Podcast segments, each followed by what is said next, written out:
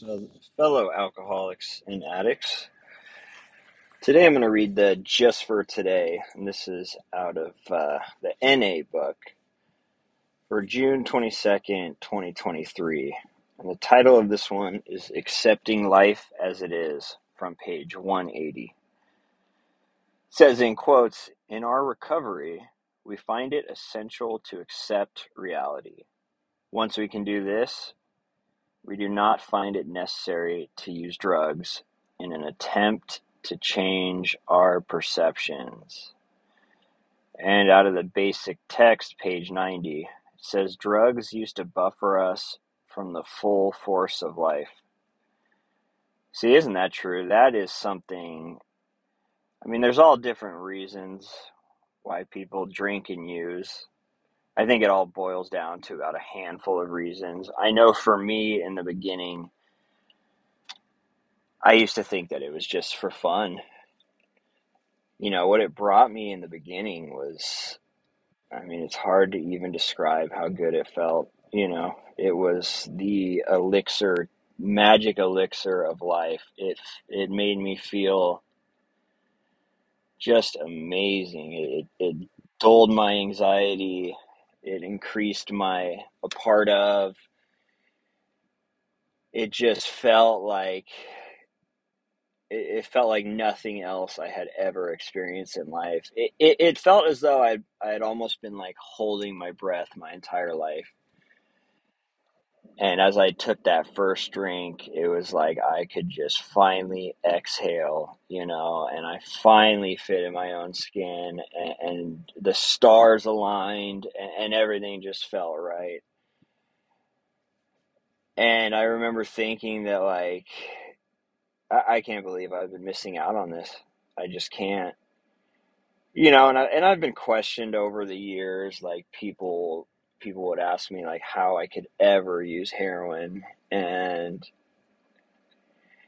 it it's hard for someone that's never tried it, it's so hard to describe, you know. Like I've heard people say that like, you know, for like fully devout Christians, it's like Jesus coming down and, and giving them a hug, you know, and it's and I think that's interesting because it's just uh, it explains just how powerful it is the first time you try it for an addict.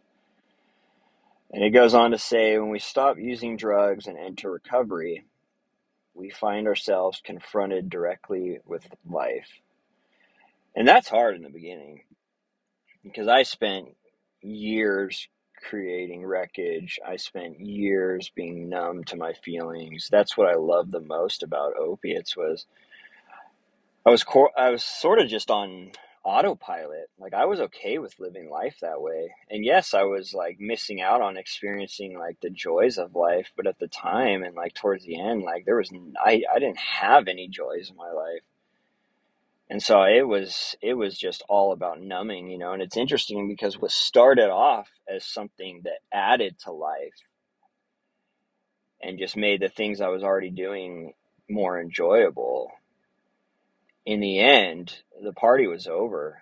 You know, I remember starting in the beginning with like a full house of friends and and and the whole social aspect of it all and and I didn't know in the beginning as as I'm starting to get hooked on it like I I had no idea that the journey would end in a in a public restroom by myself you know I, I had no idea that's that's how we cross that line is is in the beginning like you, you there's no way you can't put into words for someone to hear it how brutal addiction is going to be on them. Like you cannot put into words how badly it is going to destroy them to an effect that they can actually hear that. You just it's just you can't, you know. If you could, we wouldn't we wouldn't need recovery, you know. If words can justify and someone could really hear what the addiction is going to do to them in the end, if they could re- if you could express to them what their last day is going to look like and what the years to that point are going to look like, like like we wouldn't have recovery because people would people would stop, you know. It says here, we may experience disappointment, frustration, or anger Hell yeah. All those emotions are going to come back and they're going to come back hard. I remember just, it, it was so uncomfortable in the beginning feeling emotions. It, it felt weird to feel happiness again. Like it, it felt weird to feel positive emotions again because I was so used to not feeling anything and I was so used to trying to control my emotions through substances.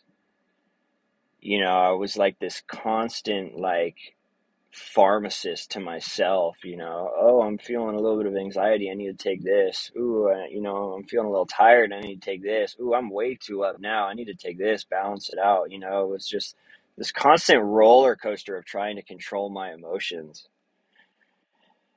Goes on to say, events may not happen the way we want them to. The self centeredness we cultivated in our addiction has distorted our perceptions of life. It is difficult to let go of our expectations and accept life as it is. Very difficult to accept life as it is. Why? Because I had spent years just destroying it. I did not want to deal with everything. I, I knew that, you know, I remember getting just one example. I remember getting stuff in the mail for years. I mean, like, you owe this county this much money, oh, old DUI, old restitution. Oh, you got your car taken away, like you owe us, you know, six grand, seven grand for that. Oh, your car was towed this long. Like, just, just so many things, probation fees that I would get in the mail and, and, I would just tear that shit up because all my money was obviously going to getting high. Like, where am I going to get that money to pay off all these old tickets and stuff like that? You know, and, and that's just one example of the things that I would just put off for years and years. And I did, I did not want to deal with that. I did not want to have to face all, and, and it felt like such, such a mountain of things that I needed to work on and that I needed to fix. And I knew it was going to take so long to do that I just continued the run, just continued it. I do not want to feel this way. I do not want to wake up to reality. I do not want to face the things that I have to face. I do not want to face the court for all the warrants and all the old stuff that's outstanding. I do not want to have to deal with it. And I think I spent at least a few years trying to get high just to forget about that. Because towards the end, I, you know, I, I spent probably the first two years, excuse me, I really enjoyed the drinking and getting high. Let's say I'll give it about two years. I think it was two years that I enjoyed it. I had consequences, but what it was giving to me was worth so much more than those consequences at the time. And I think I spent about 12 years after that trying to get back to how I felt those first two years. And that is that's what's so shitty about it is by the time it stops working, you, you've already crossed that line, you're already hooked. You know, because you don't you don't think about what it's going to do to you while it's still working says we learn to accept our lives by working the 12 steps of Narcotics Anonymous. And this is interesting with the steps because I remember going to meetings on and off, and I would show up there and I'd see the steps on the wall. And at this point, nothing else had worked for me. I, I had seen psychiatrists, I had I had talked with counselors, and of course, I was never like fully honest about the situation. You know, even though they knew what was going on, I still wasn't honest with them. So of course, I'm not going to get anything out of it. And I would hear about people doing the steps, and uh, I, I just I would never I wouldn't get a sponsor, and I wouldn't get involved with them. You know, and it's interesting because over all the years that I spent going to meetings and enjoying the social aspect of it but not working the steps. When I finally got the sponsor and finally worked the steps, all of them, is now how I have three years, and I, and I don't know if it's just that's the that's the whole difference. Is I finally got a sponsor and worked the steps. I don't know, but but I think that's pretty. That says a lot about it, you know, because for years I wouldn't do them. That was the one thing I was I was missing out on, and all of a sudden I finally completed them and and haven't had to go back to drugs. I think there is. I think that's that's huge, you know and I know there's people that disagree. I know there's people that say, "Oh, you don't have to work the steps; they're just suggested." I I personally don't believe that because of my experience. I believe that they help tremendously. It says we learn to accept our life. Oh, that was the first line. Then it says we discover how to change our attitudes and let go of character defects. I think my attitude has changed a lot. Looking back, I was always I always kind of had a victim mentality, and and I would never say that because I those people used to annoy me. The ones that you know nothing was their fault, and it was always something else. But you know, for years I was always had shitty luck. I was always screwed over by the police. I was always, you know, there there was stuff that was happening to me and I was always the common denominator, but I I couldn't see my part. I, I could not, you know. And I have a friend like that today. It's like every time I talk to him, he's you know he's got a new DUI or two, and keeps uh, and keeps bailing out. You know, and and it's interesting because when he tells me about this, he's always talking about how how screwed over he got. You know, oh, you're not going to believe this, man. I got in this tiny fender bender, and like, can you believe that the lady called the cops? And you know, it's always the situation. It's like, well, dude, you're on DUI six or seven. You know, like there might you might have to start looking at your drinking. You know, but it's interesting. Goes on to say, we no longer need to distort the truth or to run from situations. You know, I always distorted the truth. I, I, I was always I was full flight from reality, you know? It's like and I'll use the the police as an example. It's like they were always felt like they were always pulling me over. I was always getting harassed. My car was always getting searched. You know, they were I felt as though they were out to get me. And that was for years throughout my addiction. And now I've been sober for just over three years now. I don't even get pulled over anymore. It's the weirdest thing. It's like I finally have my rights back. I finally can tell them, no, I don't want you to search my car. And I don't get pulled over. They don't even bother me. They don't even look over at me. Like, I'm the guy that's driving the speed limit right next to him now. You know, I don't need to, like, I, I used to see one across the street and I'd be, you know, pulling over into the neighborhood and rushing through the neighborhood trying to go out the other way you know like i it's so interesting how i used to think that i was just constantly getting harassed and now i know that it was like i was bringing attention to myself you know? I was a total bust. I looked like shit. I was driving like shit you know? It's like um no wonder they were pulling me over you know? That was all me. It wasn't they weren't like you know like targeting me. I was I was putting the target on myself. And it says here, oh, and the run from situations that that for me is huge. Like I don't need to run today. It doesn't matter because I used to run from everything.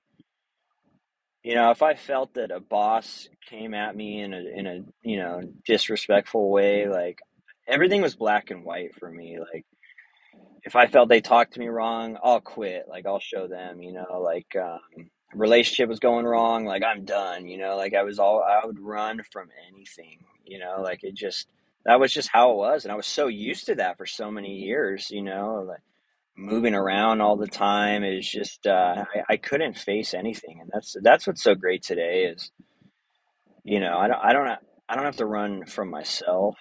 I don't have to run from my emotions. I can have a shitty day and it could just be that. You know, my life is not, my actions are no longer ran by my emotions. You know, every day in sobriety is not good. There's going to be days that just suck. from the second you wake up, your head is awake five minutes before you, you know, talking shit, having a big old meeting without you. And then you could deal with that for the whole rest of the day, you know. But the good news is, is I, I don't have to, it doesn't have to control me anymore. You know, I can, I can feel like shit today and have my head just gnawing on me and I could still get through the day and still show up for the things I need to do. And if I can make it to the end of the day without taking a drink or drug, that is a success. Because I have found that I could have a terrible day, and if I make it to the pillow sober, the cool thing is I get to start over again. And we could even restart in the same day. But I've found for me sometimes that sometimes it just lasts the whole day, you know, and sometimes I have to ride it out and I have to try and stay calm and I have to reach out to other people. And I know for me, what works a lot is I listen to speaker tapes I listen to them all the time, but uh, I have found that sometimes they help pull me out of my depression or help pull me out of a shitty day. You know, I listen to Sobercast and a bunch of different stuff, a bunch of different podcasts that have the AA speakers, and I find that uh, it helps lift me out.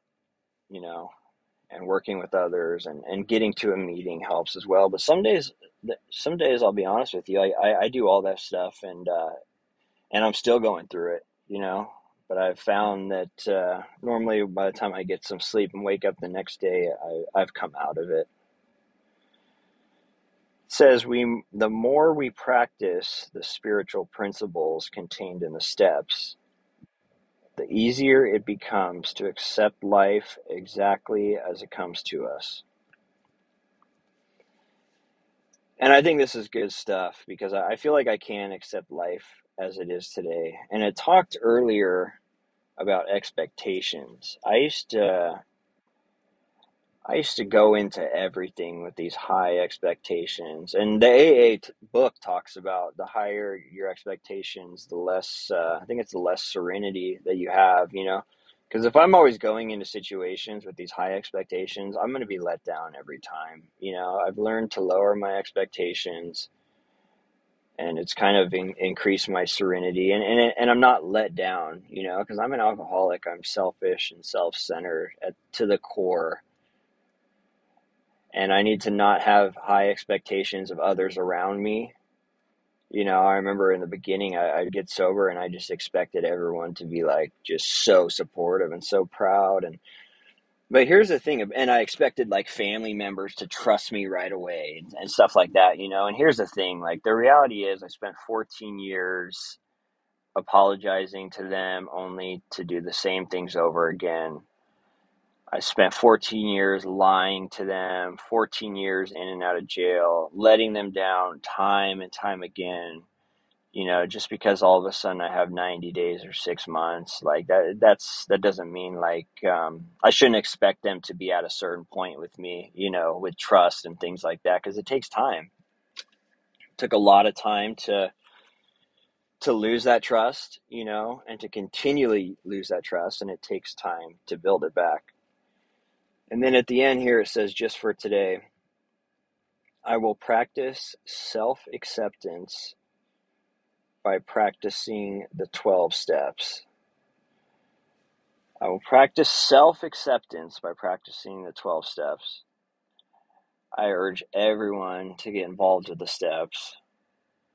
I learned so much from them. I've explained before that uh, my fourth and fifth step inventory, because I, I knew that I had a fault in everything, but it was very interesting to see. And a common theme in my inventory you know, because I used to think like, uh, you know, I didn't have a fault in everything. You know, there were times when people screwed me over, and I had every right to be resentful. But as I made that column of my part, at the very least, being loaded put me at fault. At the very least, you know, because there was things that people may have done to me, but me being loaded and, and drunk did not help the situation and often put me in a position to be even more, more hurt by them, you know. So I had a fault in everything. And the self acceptance that's that is huge for me today, You know, I there's a lot that I have to accept. I have to one accept that I'm an alcoholic, an addict. You know, there's things that uh, I'm bodily and mentally different from other people. I have a certain reaction to alcohol that not everyone has, and I have to accept that for the non-alcoholics, they're able to drink. You know, I don't need them to not drink in, in front of me and stuff like that. You know, I have to accept for myself that it's me. I'm the one who is choosing to be in recovery, and I'm the one who accepts that I have an issue with alcohol and that I can't, uh, I just can't take a drink because to take a drink means a longer run and more destruction, you know. And if I can just make it to the end of the day without taking that drink, that is a success just in itself, that is a huge success, and I need to be proud of that.